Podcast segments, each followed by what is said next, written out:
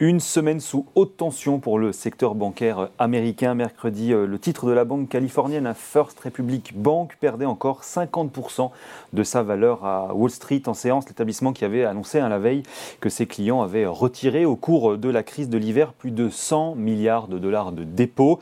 La valeur de l'entreprise est assez passée de plus de 50 milliards de dollars à moins de 3 milliards en une séance. Bonjour Philippe Wechter. Bonjour.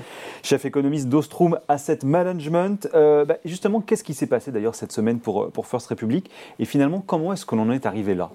Ben, je crois qu'il faut commencer par le deuxième point, c'est-à-dire qu'on a un changement radical de, du paysage bancaire américain. Hmm. La Fed n'apporte plus autant de liquidités que par le passé. Euh, hmm. les taux d'intérêt remontent, hmm. euh, ce qui pénalise tous les portefeuilles obligataires des banques. Hein. on l'avait vu avec Silicon Valley il y a quelques semaines.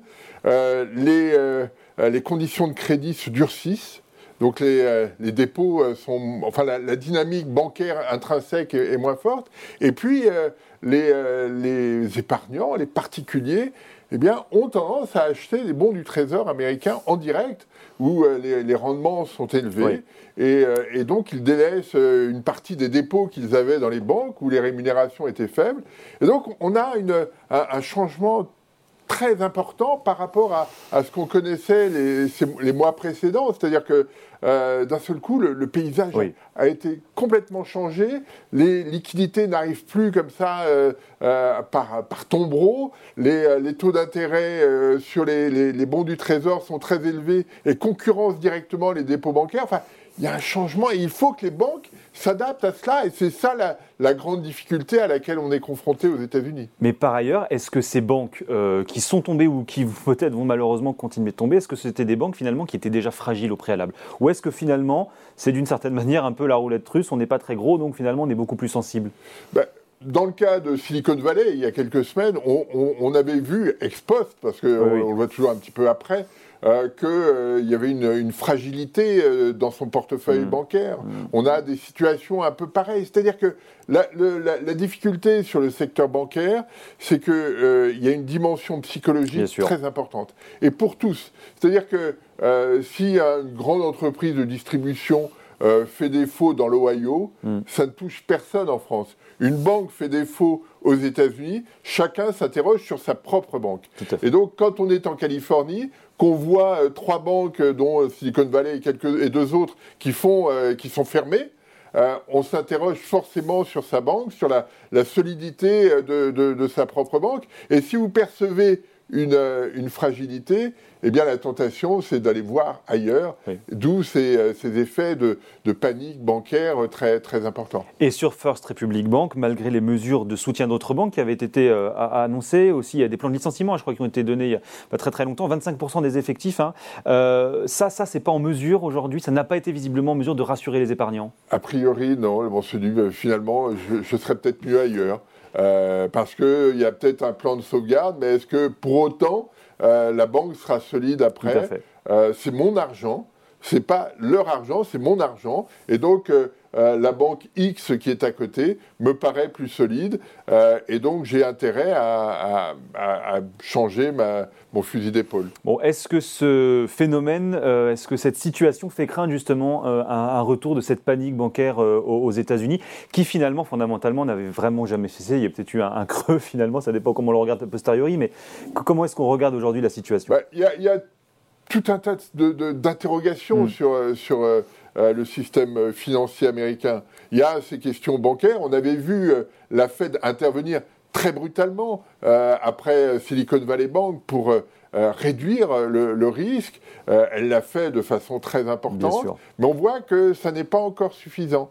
Et, c'est toute la, problématique des questions financières, c'est qu'elles prennent du temps à être régulées. Et, là, on en, a l'exemple. L'autre, il y a d'autres points aussi d'interrogation sur euh, euh, le, plafond de la dette américaine. En, fait, on, a plein de fragilités. Le monde est bouleversé par cette remontée de, taux d'intérêt, euh, par la façon dont cette question va être gérée, dans, dans un environnement qui, jusqu'à présent, avait été couvert de liquidités et où les questions financières n'en étaient pas d'un seul coup, euh, les, choses deviennent plus rigoureuses et il y a probablement un certain nombre de banques aux États-Unis euh, sur lesquelles on a des on, a et on va avoir des interrogations.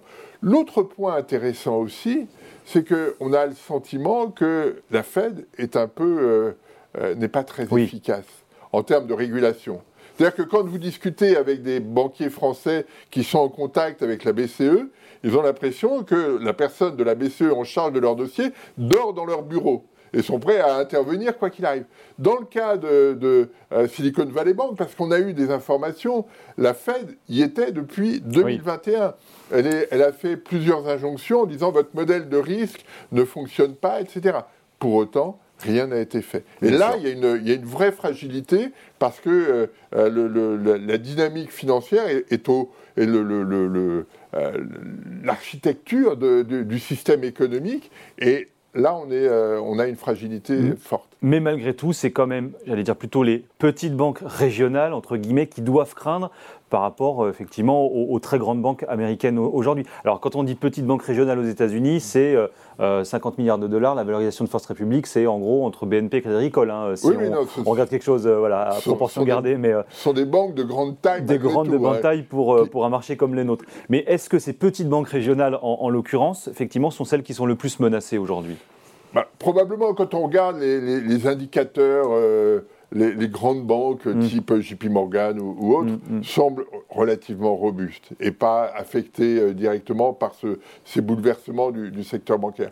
Non, moi, ce qui me préoccupe le plus, justement, sur ces, euh, sur ces petites banques, c'est qu'elles elles finançaient toute l'économie locale.